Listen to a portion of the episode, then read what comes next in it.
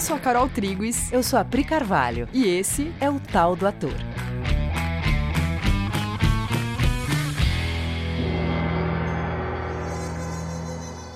E aí, galera? Oi, gente. Beleza, amores. Como vocês estão? Bom, seguinte, a gente recebeu um áudio essa semana de uma atriz falando sobre a relação dela com estudar o texto.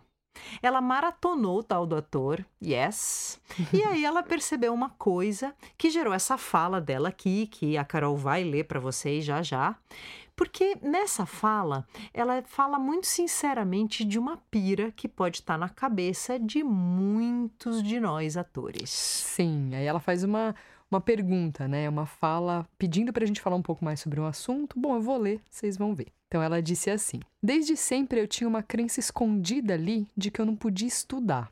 Só que eu acreditava que chegava um momento que eu não podia ficar lendo muito roteiro porque eu ficava com medo de cristalizar ou medo de alguma coisa do tipo.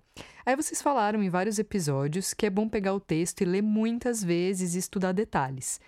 Vocês pegaram o Porquê Você Fuma Tanto Lily e pegaram frase por frase, pegaram o Solarium e foram ver o que, que era isso. Aqui ela está citando um episódio né, que a gente fez Sim. sobre um texto do Tennessee, é, que é o Porquê Você Fuma Tanto Lily, aí ela ouviu e está citando isso agora. E foram ver o que era isso, o Solarium. A mãe dela estava com o cabelo enrolado artificialmente. Vamos pesquisar a imagem de como é isso? Então vocês foram destrinchando cada palavra do roteiro, e aí foi engraçado porque me deu medo, porque, nossa, mas tudo bem, será? Será que eu não vou ficar muito robótica se eu fizer isso? Porque é aquela crença, né, de que você tem que chegar e ser espontâneo no sentido de que você só vai na louca, no sentido de que se eu estudar muito eu vou ficar robótica. E às vezes eu ainda me pego querendo não ler muito roteiro para não me deixar robótica. E não tem nada a ver, e fez muito sentido hoje vocês falando, porque você não vai ficar robótica. Quanto mais você estudar o roteiro, mais você vai entrando naquela personagem, e eu acho que isso é só um medo que hoje eu consegui olhar e eu descobri que tinha esse medo e pela primeira vez eu estou questionando ele. Sabe, porque faz muito sentido, quanto mais você estuda aquilo, quanto mais você pega cada palavra e vai deixando aquilo próximo de você, mais você vai entrando na personagem. Então eu gostaria muito que vocês falassem mais sobre isso, dessa coisa de, ao invés de você simplesmente falar, ah, entendi o conceito aqui e aí vou por cima e eu vou fazer do jeito que o pessoal chama de espontâneo. Não. Você pode ler, você pode estudar, você pode ver palavra por palavra e ler um milhão de vezes que talvez você fique até mais espontâneo. Então eu queria muito escutar vocês falando sobre isso, sobre como parece contraditório, mas não é, é justamente o oposto. Você pode ficar ali debruçado em cima do roteiro, lendo e relendo, estudando, buscando referências, pegando frase por frase e ficar ali, viajando ali 20 minutos ou mais, que você vai ser espontâneo na hora de fazer. Acho que seria legal, porque eu acho que muitos atores têm isso na cabeça de acho que eu, se eu ficar estudando muito roteiro, eu vou me engessar. Caraca! Aí a gente pirou nessa pergunta dela. Nossa! Conversou um monte, né? Sim, sim. Porque sim, a gente sabe que isso está na cabeça de uma galera. E a gente falou, putz, vamos falar sobre isso, né? Entender isso melhor. Porque é engraçado, é, eu fiquei muito, muito intrigada quando ela falou assim, né? Porque isso parece contraditório, né? Que se eu estudar muito, eu não tenho como ser espontâneo, né? Uhum. Pensei, nossa, né? É, tem que reverter umas coisas lá na base. Sim. Né? Tem que começar lá de trás, porque para poder achar que se eu estudar muito eu perco a minha espontaneidade, não tem ainda um entendimento do que é estudar em se falando de estudar teatralmente, né? Em se Sim. falando de estudar texto, de se estudar para o estudo do ator, né? Sim. Porque a gente tem na cabeça aquele estudo da escola, uhum. né? Tipo... Ou o estudo intelectual, né? É... Onde para no intelecto, a informação para no intelecto. E aquilo não necessariamente faz uma, um efeito em mim. Né? Não, né? muito eu, pelo eu, me eu paro na informação. Muito pelo contrário, né? Na escola, a memória que a gente tem, né, do jeito que a escola tradicionalmente é, isso eu sei que está mudando, mas a maioria de nós ainda foi educado do jeito assim mais tradicional, é você sentado botando para dentro um monte de informação e se sentindo de certa maneira é tolhido mesmo, engessado. Sim. E descolado da informação, né? Parece Sim. que eu tenho uma vida aqui, que é a minha vida, e essa informação que está me sendo dada, ela não diz respeito à minha vida. Então ela é só um dado que tem que caber no meu intelecto. E que por isso me tolhe. Sim. Porque eu tenho uma vida que é minha e que eu poderia sair por ali por aí pulando, gritando, né, feliz da minha vida, mas aí eu tenho que vestir aquele casaco pesado de todas aquelas informações e aí eu vou deixar de ser espontâneo. Sim. Ou mesmo com educação. Aí eu falei da escola, mas tem a parada da educação. Você tem um jeitão e aí você vai sendo educado para seguir algumas regras de etiqueta e você também sente uma certa sensação de tolimento. Você não sabe muito para que serve, né? Assim como a informação da escola. O que, que isso tem a ver com a minha vida? Por que, que eu deveria aprender ou entender isso? Enfim, então, primeira coisa, o que é estudar quando a gente fala de estudar para o ator, de estudar um texto? Do que, que a gente está falando? Primeiro ponto, não é nada disso. Sim. Quando a gente fala de estudar, a gente tem que acostumar que é outra coisa. Né? A gente não pode usar como referência aquele lugar que a gente usou na, na escola, é outra coisa. É, porque uma coisa é fato, e até o fim desse episódio, é, se tudo der certo, isso vai ficar claro. Estudar é o caminho para te deixar o mais espontâneo possível. Sim, é caminho de libertação, não é caminho de engessamento. Sim. Então... E isso tem um motivo e a gente quer mostrar. A gente quer fazer até o final um caminho para mostrar o que, que é esse estudar. Então vamos lá. Então vamos começar olhando para o que, que é estudar. Estudar, eu vou falar uma coisa que você já ouviu, mas vamos lá considerar de fato o que, que é isso. Estudar é considerar as premissas ou circunstâncias dadas pelo roteiro ou pelo texto. O que, que é considerar as premissas dadas? Sim, porque todos os atores já ouviram isso, né? Mas considerar não é falar sobre tem uma primeira falação que a gente tem que cessar na mente, que é: eu tô aqui, eu sou um ator que tem que fazer bem um papel, considerando essa historinha real. Né? É quase como se você tivesse que esquecer que você é um ator e que você quer fazer bem o papel, né? Porque o apepau. Desculpa, Léo. Volta. É quase como se você tivesse que esquecer que você é um ator querendo fazer bem ou direito ou de maneira competente, digna, sei lá o quê, o seu papel.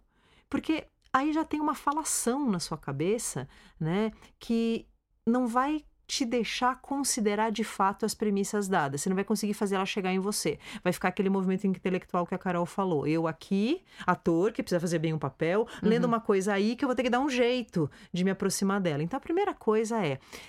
Não sei nem como é que você vai fazer isso, mas assim, olha, esquece que você é um ator.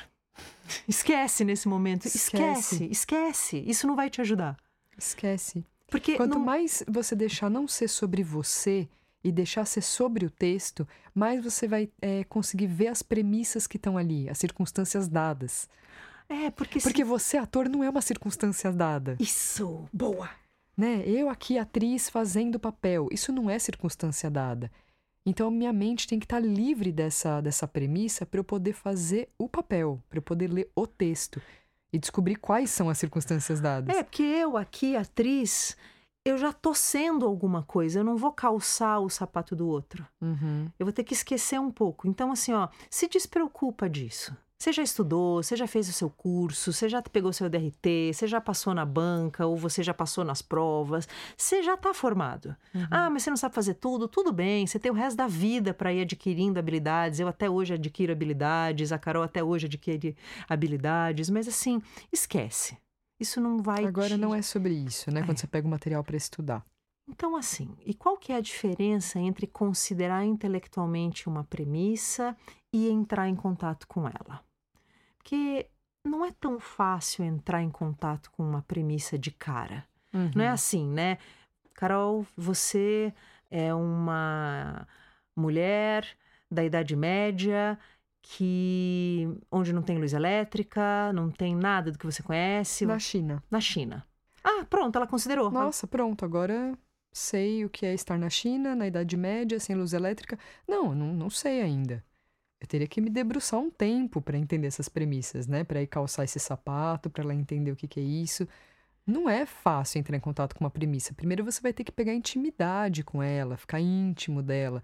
E é por isso que a gente começa lendo o texto tantas vezes, porque ele tem que entrar pelos seus poros, né, para ele ter a chance de te tocar e te transformar.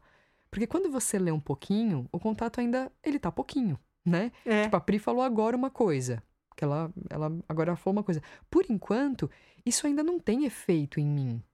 Ficou no nível da informação. Ficou no nível da informação. Algum efeito teve? putz, algum efeito eu consigo ir lá olhar e, e come começar a considerar. Mas para fazer essa personagem, nossa. Nossa, temos léguas. Temos léguas. Não dá para eu falar, nossa, vou levantar aqui e vou fazer, vou chutar um negócio aqui. Puta, eu tô longe disso. Tô longe da informação ainda. Não, e se você achar que você tem que estar tá pronto só porque você leu duas vezes a informação de que você se chama Lili Ming e você uhum. tá na China e você tá lá na Idade Média, no ano de 1100, se você acha que você tem que poder fazer alguma coisa só porque você ouviu essa informação e leu lá as falas da Lili Ming você duas ou três vezes, nossa, que injusto. É, porque aí como assim agora? E eu tenho que fazer isso ainda bem, eu tenho que fazer bem. Cara, não. Não. No máximo, você vai conseguir fazer a própria Carol falando Isso. o texto, o da, texto Lili da Lili Ming. E com distância, né? E com distância, não tem outro jeito. Não é minha, não é minha fala ainda. É a fala dela que eu tô aqui reproduzindo como Carol, né? Mas ainda tô longe. Então, né? Aí, o que, que a Carol vai ter que fazer? Né? Ela vai ter que pegar o texto e considerar todos os e sis né? Bom, e se eu tivesse nascido na China? Uhum. Nossa, aí vamos dar o primeiro passo, que é entender o que, que é ser nascido na China. Eu não tenho a menor ideia. A minha uhum. família não vem da China. Uhum. Eu acho que eu nunca estive na China. Eu não uhum. sei nada sobre a China. Sim. Assim, tirando o que a gente sabe do né? Sim, de ler algumas coisas, é. assistir algumas coisas, mas é muito pouco, é. né? Do que conversar com uma pessoa que nasceu na China. E aí, aí tem um, né, um agravante que é a Idade Média. É, eu iria por partes. Primeiro, eu, preciso, eu entenderia a China. Sim. E aí, como eu sei que eu não sou, não, não acontece milagre, né? A gente, eu teria que tirar um tempo para ficar lendo, vendo vídeo, conversando com pessoas, o máximo que desse, até até aquilo começar a ficar mais perto, pegar intimidade com essa uhum. premissa. China. Uhum. Aí teria que dar o passo dois, que é a Idade Média. Uhum. Aí tem que ir lá fazer a mesma coisa. Não vou conversar com pessoas da Idade não Média. Vou. Não vou ver, não vou ver filmes. não. Mas eu vou procurar outras formas de, de, Vou ler. E vou ter que ler, não que nem ler o livro da história, né? Na Idade Média, na China, não sei o quê. Não, eu vou ter que parar e fazer imagens na minha cabeça. Uhum né? Nossa, mas então, se não tinha luz elétrica, se não tinha não sei o quê... É, se, é, se não tinha luz elétrica, já o que que acontece? Considerar o que que acontece na sua vida hoje sem luz elétrica. Nossa, não tem nada. A, a Idade Média é longe pra caramba. Não tem um monte de descoberta, não tem um monte de coisa. Vai gastar tempo para considerar Sim. isso. E também não é você olhando com a sua cabeça de hoje que tem luz elétrica né, ficando sem luz elétrica. A pessoa que nunca teve luz elétrica. Não sabe que existe. Não sabe que existe e tem um outro jeito de fazer as coisas. O que, que é esse lugar? Agora a gente já tá, tá brincando de fazer. Não, a né? gente ficaria muito A gente tempo. ficaria aqui a vida, né, fazendo isso. Porque é assim, né? Para ir lá olhar, você vai ficar um é. tempo pesquisando, descobrindo. É. Então, o, o, Stanislavski, ele deu muitos passos. Quando você vai ler o material do Stanislavski, você entende que ele está tentando te oferecer passos. O primeiro é o e se, uhum. né? E se eu vivesse na China? Aí, nossa, estuda, estuda, estuda, entra em contato, entra em contato, lê, lê, lê, lê, lê. Até você sentir que isso foi entrando em você. Isso. Não informação que te deixa intelectual, mas informação que faz você sentir, entrou nos seus poros, é. você se percebeu Nossa, em se, contato. Se fosse possível, vá até a China, né? Se for possível, né? Vá Sim. até a China, seria muito, não, muito mais fácil, né? Google Earth. Google Earth, sim. Aí tá. Fez o ICI, e, se tem muitas camadas, né? Porque aí se eu fosse tivesse na China, e se eu estivesse na Idade Média, e se aí tem até virar as premissas da Lili Ming, que é bem específica, né? Sim. A gente tem episódio que fala disso, né? Temos. Que eu não lembro o número, mas tem. Tem. Aí o Stanislavski vai propor uma outra coisa que eu acho muito legal, que é o que ele vai falar no fim da vida. A gente acho que não falou sobre, mas nunca fez episódio sobre isso, que é o método das ações físicas. Vou falar muito grosso modo, então me perdoem né, é, os pode especialistas. Pode um dia falar sobre isso direito. Mas que é literalmente você se colocar com o seu corpo naquela situação, uhum. né? No, no, nos livros que a gente fala, que o Stanislavski fala sobre as ações físicas, o método das ações físicas, ele dá um exemplo muito bom, que é o exemplo do tesoureiro, né? Do dinheiro, é. Do dinheiro, que o, o personagem é um tesoureiro e aí ele está contando o dinheiro. Daí ele fala para o ator: então senta aí e conte o dinheiro. Esse dinheiro não é seu, você está contando o orçamento de toda uma cidade e ele está sob sua responsabilidade. Conta o dinheiro. Aí o ator vai lá, pega o dinheiro, daí o Stanislavski fala: para, você não está contando o dinheiro de fato. Se você tivesse uma bolada na mão e você tivesse que contar esse dinheiro, garantindo que estava tudo certo com a quantidade, não está faltando nada, porque esse dinheiro não é seu, tem um jeito de contar o dinheiro que é diferente desse jeito aí que você está contando. Entende o que é considerar uma premissa com ação física? Né? Se eu tivesse. É, eu teria que me colocar em situação de Lili Ming. Lili Ming está fervendo uma água. Uhum. Eu, eu tentaria brincar, não tem luz elétrica, não tem fogão, né? Eu tentaria dar um jeito de entender, na real, com o meu corpo, o que, que é, é isso de ferver a água. Porque eu tenho que dar banho no meu filho uhum. recém-nascido. Né? Eu, eu, te, eu, faria isso para tentar me colocar mais perto. Sim. Isso é uma, um outro passo que você dá. E aí tem os objetivos e os obstáculos, né? Que você fazendo isso, eles vão ficando mais perto da gente. Tudo isso que a gente está falando tem a ver com estudar, né? Que foi a pergunta sim, lá em cima, que sim. tem a ver com estudar. E a gente está tirando essa coisa do intelecto, né? Do informação intelectual. Quando eu vou olhar objetivos e obstáculos, é o mesmo processo que a Pri acabou de descrever. Eles vão começar a aparecer na sua mente. Não é que eu vou elaborar objetivos a partir de um lugar intelectual. Ah, eu acho que o objetivo dela é e eu chuto uma resposta a partir do meu intelecto. Quando eu vou lá e estou lá fervendo água, né, quando eu me coloco na ação física, o objetivo ele também fica muito físico, muito prático, né? O que você quer em cena do outro vai ficando muito palpável e os seus obstáculos para conseguir, mesmo que sejam coisas, é, mesmo que sejam justificativas psicológicas, aquilo ali tudo fica muito palpável para você. Quer dizer, você tem sempre que saber que o seu personagem sempre tem um objetivo. Se você não estuda o texto, você não vai saber qual é o objetivo do aí personagem. Você não, aí você não persegue nada em cena e você fica achando que você tem que sentir alguma coisa, tem que fazer alguma coisa, mas você não tem muito o que fazer, porque você não está perseguindo o objetivo, porque ele ainda não ficou claro para você. É, por exemplo, digamos que a Lili Ming, ela precisa esquentar essa água porque ela precisa dar banho no filho, bebê, porque o filho caiu no cocô do cavalo. E ela precisa, ele tá cheio de cocô de cavalo. E ele é aquele bebezinho com cocô de cavalo por tudo. Uhum. E ela tem que esquentar a água para limpar o bebê.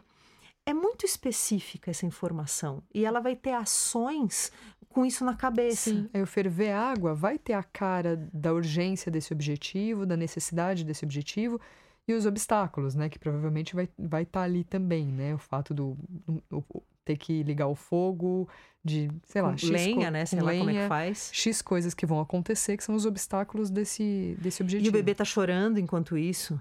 Uhum. Então ela tem que fazer isso é, ouvindo o choro do bebê o tempo todo. Talvez se sentindo culpada porque ela descuidou do bebê e por isso ele caiu no cocô do cavalo. Ó, oh, pronto, a Pri encontrou uma sensação. Só que percebe que essa sensação veio da gente falando do objetivo. Ela precisa fazer uma coisa, tem uma urgência, aí apareceu uma sensação. Isso, claro que tô, a gente está inventando um negócio aqui. Agora, né? Mas isso aqui é estudo de texto. Sim. Isso estaria, essas premissas estariam no texto, eu leria, né? Lili Ming vai esquentar água porque aconteceu isso, isso, isso. Eu teria que parar e considerar e fazer as ações para me colocar no lugar dela, para entender por que, que ela faz as coisas do jeito que ela faz, fala as coisas do jeito que ela fala. E isso, acho que a gente só quer deixar claro no primeiro momento que é, você não vai ler o texto uma vez e falar, ah, tá bom. Eu, eu vou lá fazer, vou fazer. Putz, você vai fazer você mesma. Com certeza. E cada vez que você faz de novo, que você lê de novo, você vê um aspecto novo que você não tinha visto. Sempre. Isso é batata. Gente, eu, eu já li A Casa de Bonecas, acho que mais de 30 vezes. Cada vez que eu leio, eu me emociono com uma coisa diferente que eu não tinha visto ainda, algum aspecto. No Shakespeare nem se fala, né? O tanto Sim. de camadas que tem ali.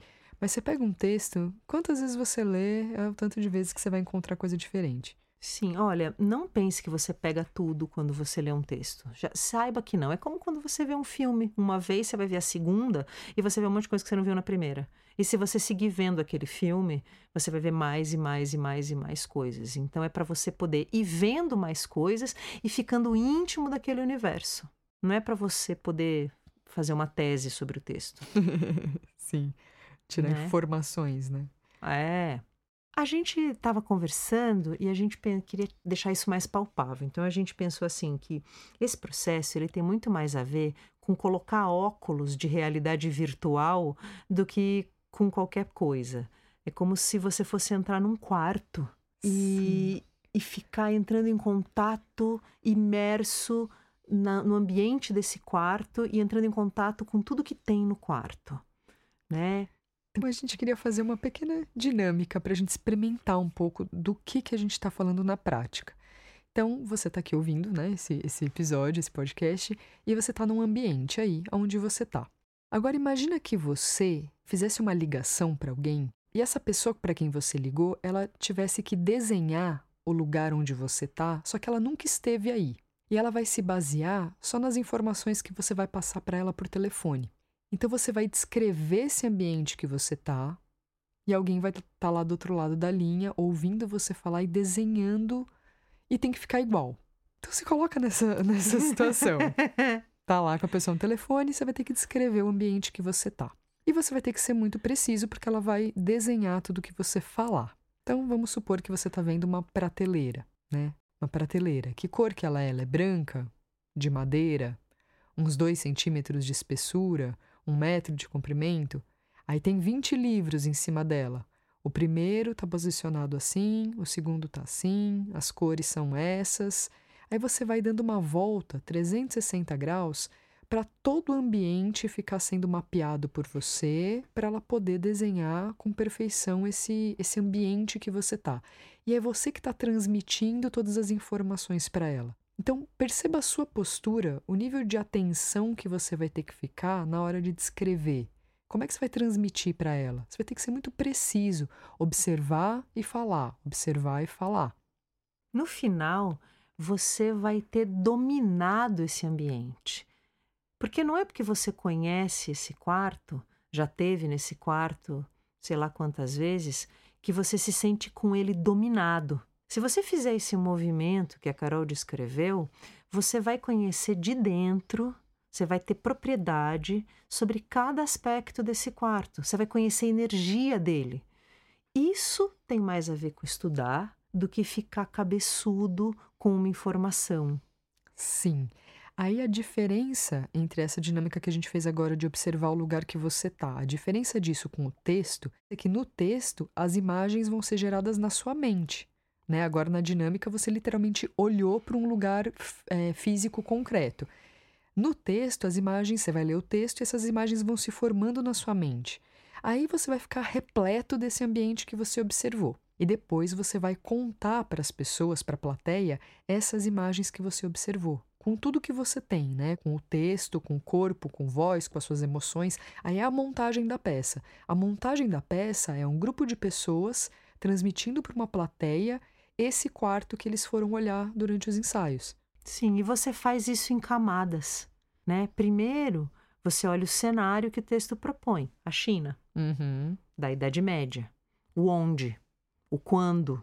Você fica lá um tempo considerando isso, você está olhando para esse aspecto do quarto, né? O onde e o quando. E depois você vai considerando novos aspectos das circunstâncias dadas, né? Até você se ver entrando em contato com as particularidades da fala da personagem, do jeito que ela respira, das palavras que ela usa, que são diferentes das suas. É como uma boneca russa, né? Você vai abrindo, abrindo, abrindo, abrindo, abrindo, até chegar na bonequinha final, que é você já com todo esse quarto incorporado em você, né? Já, já tendo esquentado a água como ela, já tendo falado como ela, agido como ela, perseguido os objetivos dela, né? Aí você chega num momento em que você fala: Nossa, a Lili Ming está em mim. Sim. Isso é estudo. Não tem. Percebe que, que, que cruel consigo mesmo achar que em uma, duas leituras você vai conseguir fazer tudo isso de uma vez? Não Sim. vai. Por isso que a gente ensaia. Ensaio não é para você fazer a mesma coisa até ela ficar boa. Ensaio é para você ir aprofundando, aprofundando, aprofundando, Descobrindo, aprofundando, né? Descobrindo. Descobrindo, considerando a premissa, deixando aquilo entrar em você, considerando a premissa. Sim, sim. Ah, mas e a espontaneidade? Sim, e a espontaneidade? Porque aí eu perdi a minha espontaneidade, gente, porque aí eu já tô absolutamente programada aqui fazendo essas coisas desse jeito que eu fiquei considerando. É que a espontaneidade, ela não é do ator, a espontaneidade não é da Priscila. Uhum. Não é, não sou eu que vou ser espontânea. É a Lili Ming que vai ser espontânea. Eu já me coloquei tanto dentro das premissas que eu consigo me soltar nelas. Eu tô Entendeu? A- solto. A, Pri se solta e gera uma Lili Ming solta. E, é, eu, tô, eu domino a Lili Ming, então eu tô solta dentro da Lili Ming. É que aí você descobre uma espontaneidade muito maior. Porque as amarras da sua personalidade, elas não se aplicam mais. Aí você pode fazer qualquer coisa. Você pode matar, você pode brigar, você pode beijar, porque você faz tudo na pele da personagem. Aí sim você vai descobrir uma espontaneidade que está além da sua educação e da sua personalidade, que te permite ir até ali um ponto e não necessariamente até o ponto aonde a personagem te pede. Ser espontâneo para o ator é conseguir não ter que pensar no que a personagem faria ou sentiria. É, poder, é já conhecer tanto o sistema da personagem que você pode se jogar sem pensar no sistema dela. Porque você vai estar sendo ela e perseguindo o que ela persegue, sem ter que analisar isso mais. Sim, e isso vem depois de muita repetição, de muito estudo, muito estudo. Eu olhei muito para esse quarto. Uhum. Bom, gente, a gente queria muito que esse episódio servisse para que todos os atores queiram mais, porque tem um lugar mais livre para ir. E o que a gente chama de estudo de texto, estudo da personagem, ou de uma técnica como as técnicas de improviso, por exemplo, é um caminho de libertação. E para você conhecer esse caminho mais livre, fora da sua personalidade, e você não achar que esse lugar é papum, você se dedica, você dá pequenos passos constantes. Né? Achar que você vai conseguir achar esse lugar assim, papum, é uma crueldade consigo mesmo, não é realista. É necessário dedicação.